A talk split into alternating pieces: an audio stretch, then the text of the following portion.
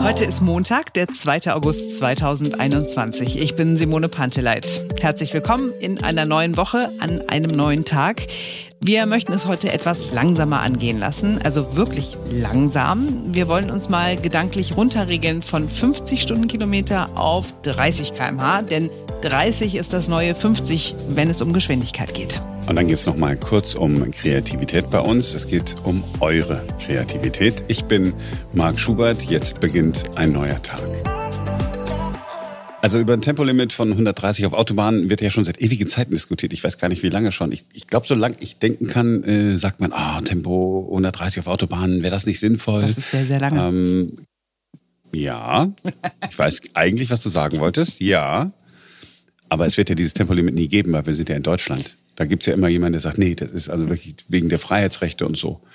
Also, äh, mhm. ich habe auch äh, überhaupt keine Ahnung, ob das was äh, bringen würde. Ähm, jedenfalls, die meiste Zeit sind wir ja gar nicht auf Autobahnen. Ja, die meiste Zeit sind wir in der Stadt und deshalb ist es doch wichtiger, äh, sich damit zu befassen, wie es in den Städten aussieht.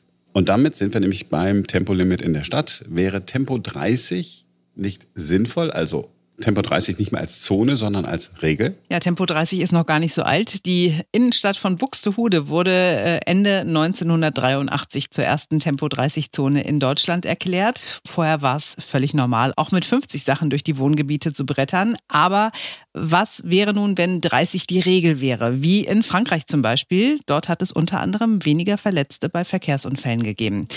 In Deutschland denken mehr und mehr Städte darüber nach, den Autos eine neue Langsamkeit zu verordnen. Knapp 60 Prozent der Deutschen wären dafür. Ich habe mich genau zu diesem Thema mit dem führenden Experten unterhalten, wenn es um Mobilität in Deutschland geht. Ja, und irgendwie ist mir das Interview entglitten. Es fing an mit Tempo 30.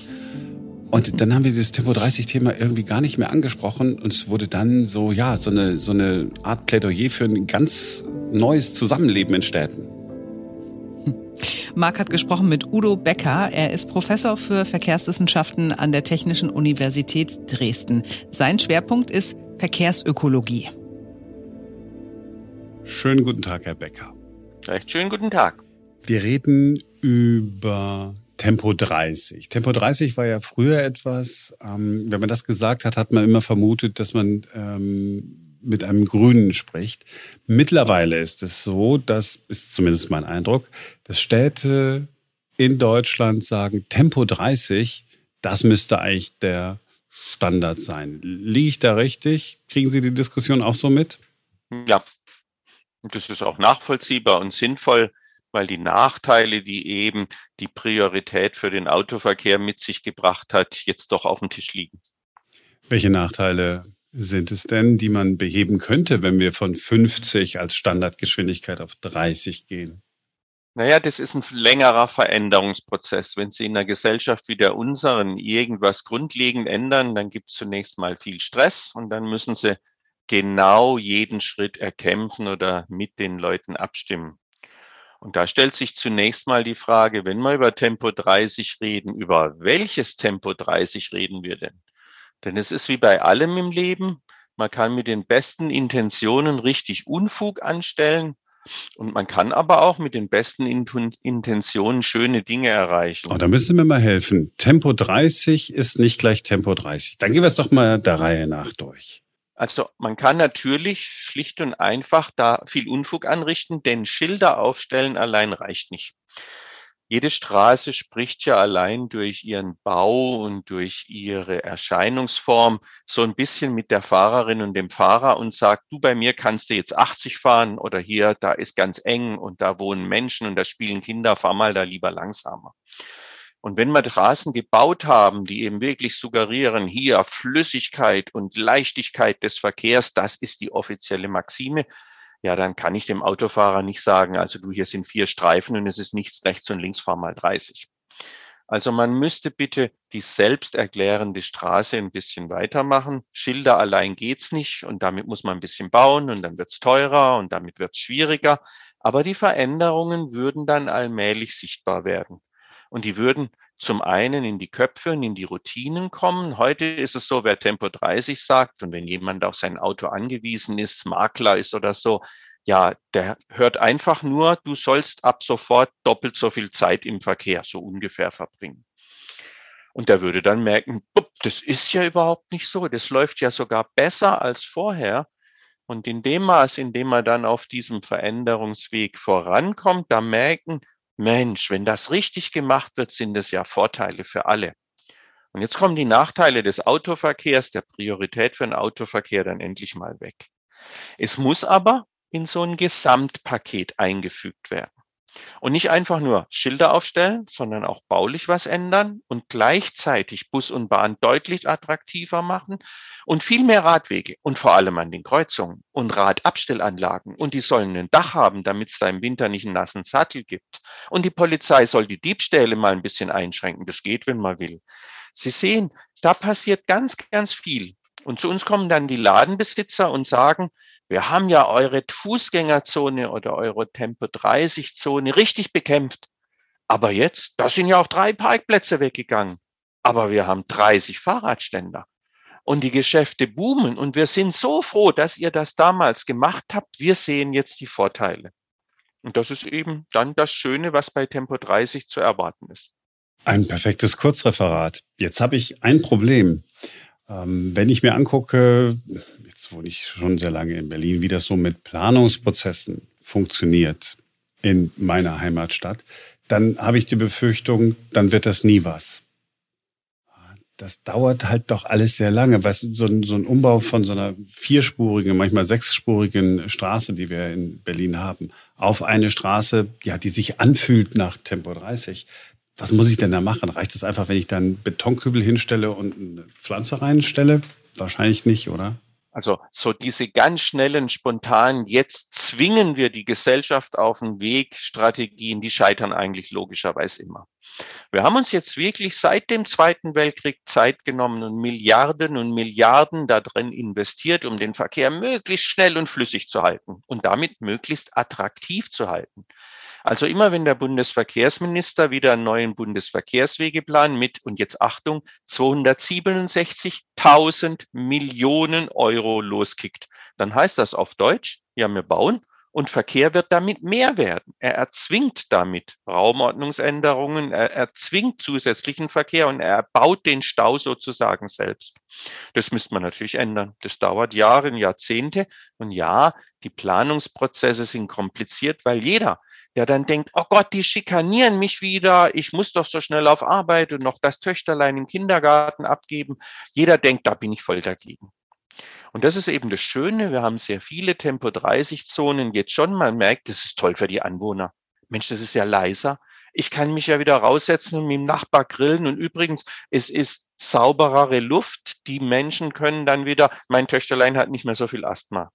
Man merkt dann die Läden in der Nachbarschaft. Tempo 30 fördert die Nähe, fördert die soziale Interaktion, denn man kommt einfach in der Stunde, die man im Verkehr so unterwegs ist, nicht mehr zum Supermarkt am Autobahnkreuz. Man kauft öfter in der Nähe ein und weil dann die Läden in der Nähe auch mehr anbieten und da macht wieder ein Tante Emma Laden auf oder ein Späti, die sorgen dann dafür, dass man da auch mal über die Straße und zu Fuß oder mit dem Fahrrad hinkommt. Der Hauptpunkt bei Tempo 30, und das glaube ich, ist das Entscheidende, die Sicherheit steigt. Ich höre immer, na, das ist doch egal, ob ich mit 50 auf das Kind, das da hinter den Autos hervorkommt, draufpralle oder ob ich mit 30 draufpralle. Nichts könnte falscher sein. Denn in der Sekunde, in der Sie mit Tempo 50 dann versuchen, noch irgendwas zu machen, naja, allein der Reaktionsweg ist so weit, dass Sie dieses Kind wirklich noch erwischen würden oder den Radfahrer oder den Rollator. Wenn Sie dann aber mit 30, naja, wir fahren dann 40, muss man ja sich nichts vormachen. Wenn Sie mit 40 unterwegs sind, dann haben Sie je nach Situation die Chance, innerhalb, weil Reaktion, die Reaktionszeit viel weniger Weet beansprucht, anzuhalten. Das heißt, die Frage ist oft noch, ungebremst oder mit einer langsamen Geschwindigkeit einen Unfall verursacht oder zwei Meter vorher gestanden alle wischen sich den Schweiß von der Stirn und nichts ist passiert. Das ist der Haupteffekt. Wir retten Menschenleben. Und die Autofahrer sagen mir dann immer, aber ich bin doch auf mein Auto angewiesen, ich kann mir es nicht erlauben, dass ich zehn Minuten mehr brauche jeden Tag. Den sage ich, nee Leute, wenn das gut gemacht wird, dann profitiert ihr mit am meisten. Ja, warum das denn? Wie soll das funktionieren? Na, es muss in so ein Push-and-Pull-Paket rein. Und das sind attraktivere Busse und Bahnen. Und da sind viel mehr Radwege und bessere Radabstellanlagen und die Nähe ist möglich und Menschen gehen zu Fuß und Fahrgemeinschaften sind besser. Das heißt doch alles, du hast viel weniger Autos, die vor dir in der Schlange stehen. Ja, genau. Ja, und wenn die Zahl der Autos in Berlin sich angenommen mal um ein Viertel oder um die Hälfte reduzieren würde, da findest du vielleicht einen Parkplatz. Ja, logisch, weil Menschen auf Rad, Fuß und Jahreskarte mit der BVG umgestiegen sind. Ja, Mensch, da komme ich ja in einem Rutsch über die Kreuzung. Genau, Autofahrer profitieren mit am meisten langfristig und wenn es gut gemacht ist. Was für ein tolles Plädoyer. Den Gedanken, den Sie jetzt gerade hatten, den hatte ich überhaupt noch nicht. Dass natürlich, wenn ich beinharter Autofahrer bin und immer weiter hardcore-mäßig mit meinem Auto unterwegs sein will, dass ich natürlich total dafür sein muss, dass die anderen alle umsteigen. Also den Aspekt, ja, habe ich, hab ich überhaupt nicht äh, im Blick gehabt. Ich bin noch mal bei dem Zeitfaktor ähm, und, und frage mich, ich, ist ein paar Jahre her, da war ich in Kopenhagen, ist ein typisches Beispiel. Ist wenige Wochen her, da war ich in den Niederlanden. Nicht in einer großen Stadt, sondern so in so kleinen Städten äh, da an der Grenze. Ich habe den Eindruck, die sind verkehrsplanerisch deutlich moderner, deutlich uns voraus. Wieso dauert das bei uns alles so lange? Ist es nur das Planungsrecht oder sind wir halt eine Autofahrernation und uns muss man, Sie sagen Push und Pull, muss, ein bisschen mehr pushen, äh, bevor man da ein bisschen was pullen kann? Na, es liegt wie immer an vielen Faktoren. Ein Faktor ist natürlich, dass wir eine Autoindustrie haben und der Verband der Automobilindustrie ist sehr mächtig. Ein anderer Faktor liegt eben, wir sind ein größeres Land, man fährt auch mal weiter. Und wir haben uns jetzt eben in diesen langen Weg zur weitgehenden Automobilabhängigkeit zum Urban Sprawl, zur Zerstreuung begeben. Ganz typisches Beispiel Pendlerpauschale. Je weiter Sie fahren, desto mehr können Sie kriegen. Sowas gibt's nur bei uns. Die Nachbarländer sind da oft weiter. Ich habe lange in der Schweiz gelebt und gearbeitet oder eben auch skandinavische Länder, kleinere Länder. Das geht sogar auch bis nach Osteuropa.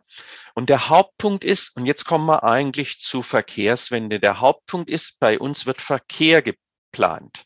Verkehr, das sind Autos und Flugzeuge, auch Busse und von mir aus auch Fahrräder, das sind aber Instrumente. Damit kommt man nur irgendwo hin. Und die Nachbarländer machen Mobilitätspolitik. Und Mobilität ist für Menschen. Menschen erreichen den Arzt, die Schule, die Apotheke, das Kino, die Tante oder eben auch den Laden. Mit Verkehrspolitik sorge ich dafür, dass Verkehr immer leichter und flüssiger und schneller und attraktiver wird und dann habe ich mehr davon. Und die Leute müssen dann weit fahren, selbst wenn sie gar nicht wollten, weil der Laden in der Nähe hat geschlossen. Mit Mobilitätspolitik gucke ich einfach, wer von meinen Einwohnerinnen, wer von meinen Menschen hat ein Problem. Ah, die Oma kann überhaupt nicht mehr zur Apotheke kommen, weil da ist eine Fußgängerstraße äh, aufgelöst worden und die vierstreifige äh, Kraftfahrstraße, die kann sie nicht mehr überwinden mit Rollator. Und jetzt sucht man Lösungen. Was kann man machen? Na, man kann einen Taxidienst für so eine Seniorin machen oder man sorgt wieder für einen Laden in der Nähe oder einen Bringedienst. Man macht Politik für Menschen. Und das ist der Schlüssel der Verkehrswende. Tempo 30 ist einer, aber auch nur ein Baustein von so einer Wende. Weg vom Auto, weg vom Stahl, weg vom Beton, weg von besseren Lichtsignalanlagen hin zu, wo kommen eigentlich Menschen besser zum Arzt? Wo können die Kinder mal nachmittags spielen? Wo kann denn jemand leichter eine Freundin treffen, abends noch hingehen und grillen?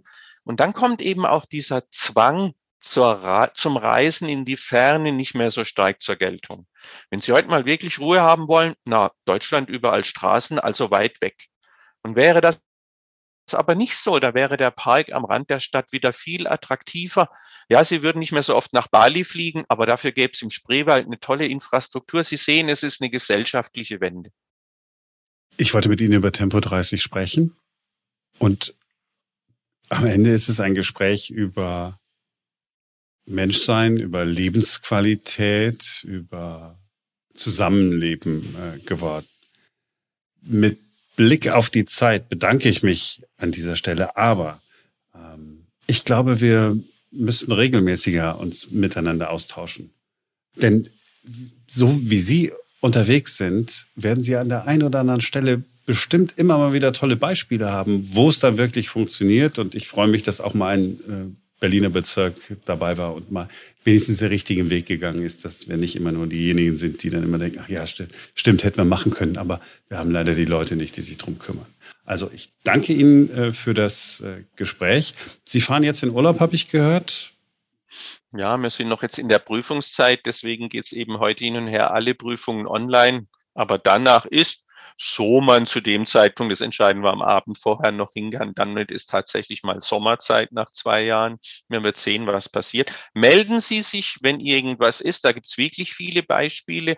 Also Tempo 30 war der Anfangspunkt unseres Gesprächs, aber Sie sehen, wir kamen wirklich auf andere Themen. Wir haben ein wunderschönes EU-Projekt, schon der Name Metamorphosis. Mhm. Ja, da sind auch Griechen dabei, logisch. Also eine Verwandlung von der Gesellschaft und das Projekt ist mit Städten, nicht irgendeinem Theorie, Elfenbeinturm-Ding, nur Städten. Wir haben nur die Städte gefragt, was wollt ihr? Southampton in England, Bozen in Italien, ähm, es ist Zürich dabei, aber auch München, Alba Julia zum Beispiel, Tilburg in Holland, in den Niederlanden. wir sagten einfach, was macht ihr denn? Und die sagten, na, wir müssen uns um die Schwächeren kümmern. Und die sind die Kinder. Wir wollen die Verkehrsplanung kindergerecht, kindersicher machen auf dem Weg zur Kita, auf dem Weg zum Grundschule, zum Spielen Nachmittag, weil die sollen nicht einfach nur zu Hause sitzen. Das war der Anreiz von Southampton. Da sagt die Mama, du, der Verkehr ist viel zu schwer, zu gefährlich, du bleibst zu Hause, du hast doch jetzt eine neue Spielekonsole und das merken die Lehrerinnen und Lehrer, weil die Kinder in der zweiten Klasse 65 Kilo wiegen. Und das sind große Kosten für die Gesellschaft und viel Leid für die Kinder. Und dann schließen wir dann morgens zwischen halb acht und halb neun einfach die Straße, in der die Schule ist. Die Kinder müssen 150 Meter, egal aus welcher Richtung sie kommen, laufen. Was glauben Sie, was die Eltern aus uns machen? Das geht nicht, es regnet, es ist kalt, das ist gefährlich. Ja, das ist gefährlich direkt vor der Schule, weil dort alle die Mama-Taxen die Kinder abladen und die parken in dritter Reihe und dann läuft einer zwischendurch. Und wenn man dann wirklich das durchgesetzt kriegt, und die Lehrer sind sehr dafür, weil die können mit den Kindern dann arbeiten, das ist eine ganz andere Schule in der ersten Stunde. Wenn wir das dann durchgesetzt kriegen, dann läuft das Mädchen wirklich 100 Meter und redet schon mit der Freundin und sieht was und kommt ganz anders an und sagt dann zur Mama, Mama, du hast mich immer auf dem Rücksitz festgeschnallt, aber das wären ja jetzt nur noch mal 200 Meter extra, die laufe ich auch noch. Und jetzt ist in den Köpfen der Erzieherinnen und der Kinder was passiert. Also das ist dann Tempo 30 Vorbereitung im besten Sinn. In der Straße brauchen sie noch nicht mal mehr Tempo 30. Sie dürfen nicht noch mit einem Beispiel kommen. Ich kriege ein Zeitproblem.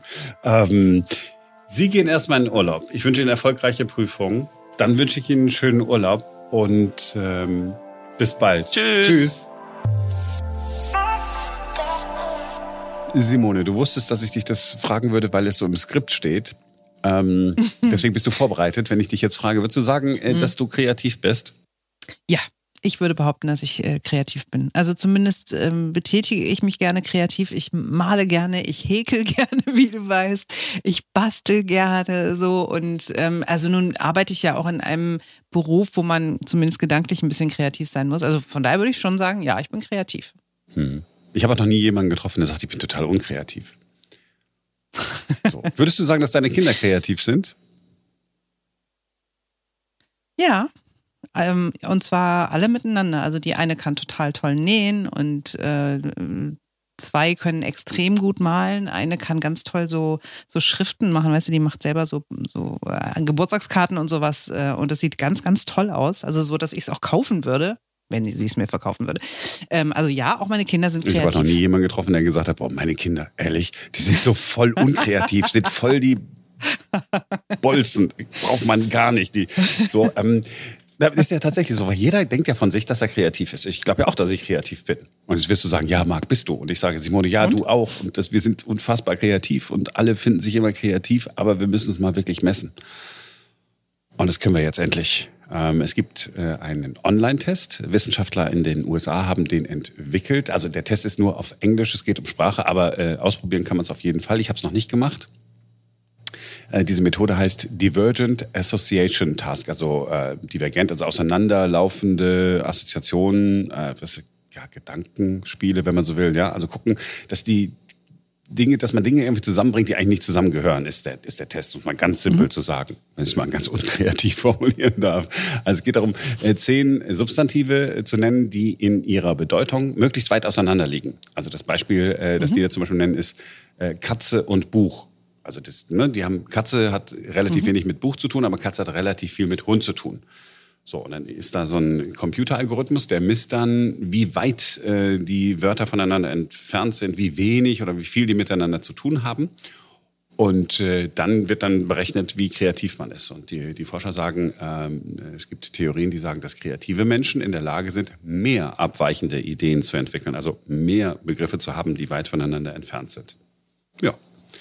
Das ist aber ein bisschen schade jetzt, dass du den Test noch nicht gemacht hast, weil ich habe ihn gemacht, Ach. weil du mir den Link da ja reinkopiert ja. hast. Und dann habe ich gedacht, na, um mich vorzubereiten auf deinen Themenvorschlag, muss ich diesen Test natürlich machen.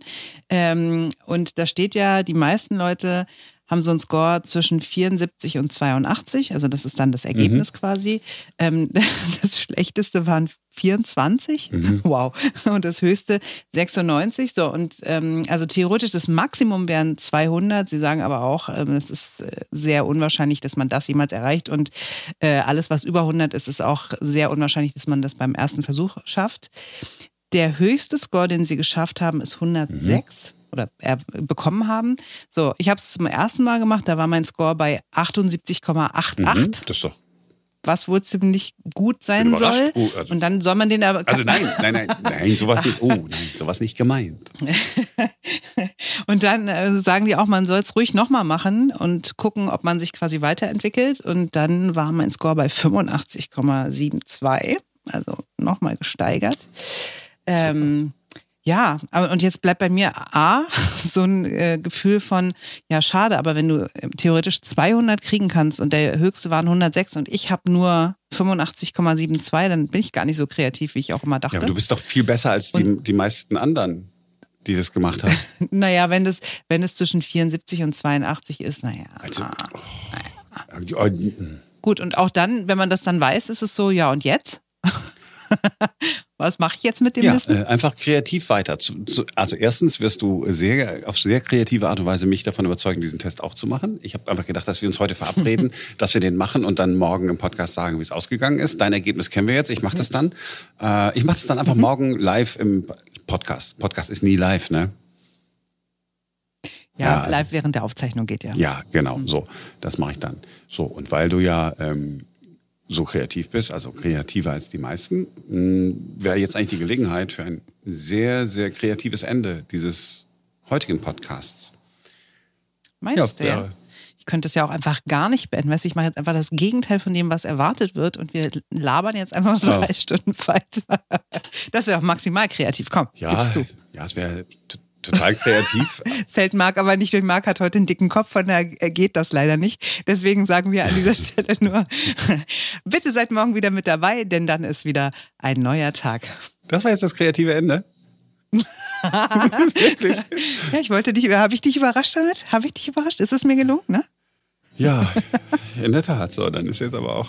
Machen wir mal hier. So, gut, dann mache ich jetzt ein anderes. Pass auf, nee, warte, dann brauche ich jetzt okay, nochmal einen Anlauf. Okay, dann würde ich jetzt sagen, es ist super schön mit euch diesen Podcast zu. Nein. Es ist super schön für euch, diesen Podcast zu machen. Ich könnte auch noch stundenlang so weitermachen. Marc geht's heute aber nicht so gut. Der hat einen dicken Kopf. Und von daher müssen wir das an dieser Stelle jetzt beenden. Aber die gute Nachricht ist, morgen ist wieder ein neuer Tag.